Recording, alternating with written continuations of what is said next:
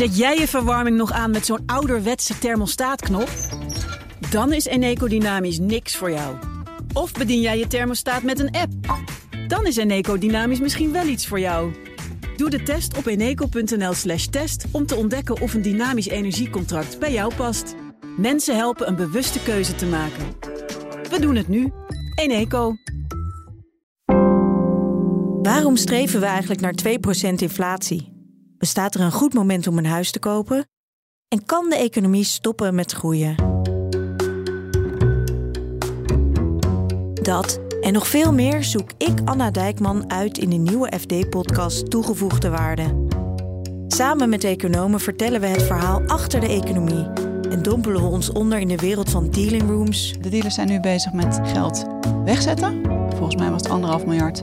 inflatieberekeningen Het is een lekker getal, daar wordt lekker mee gewerkt eh, Ja. wereldwijd. en het Nederlandse goud. Hier lag dus eh, 200 ton in eh, IKEA-kastjes. Eigenlijk niet zo indrukwekkend, maar wat erop stond wel. Luister Toegevoegde Waarde vanaf 14 september op fd.nl of in je podcast-app. Eet jij elke woensdag lasagne omdat het zo lekker makkelijk is? Dan is Eneco Dynamisch niks voor jou. Maar kook jij het liefst elke keer wat anders met het risico dat ze zeggen... Ja, dag! Dat gaan we echt niet eten. Dan is Eneco Dynamisch misschien wel iets voor jou. Doe de test op eneco.nl slash test om te ontdekken of een dynamisch energiecontract bij jou past. Mensen helpen een bewuste keuze te maken.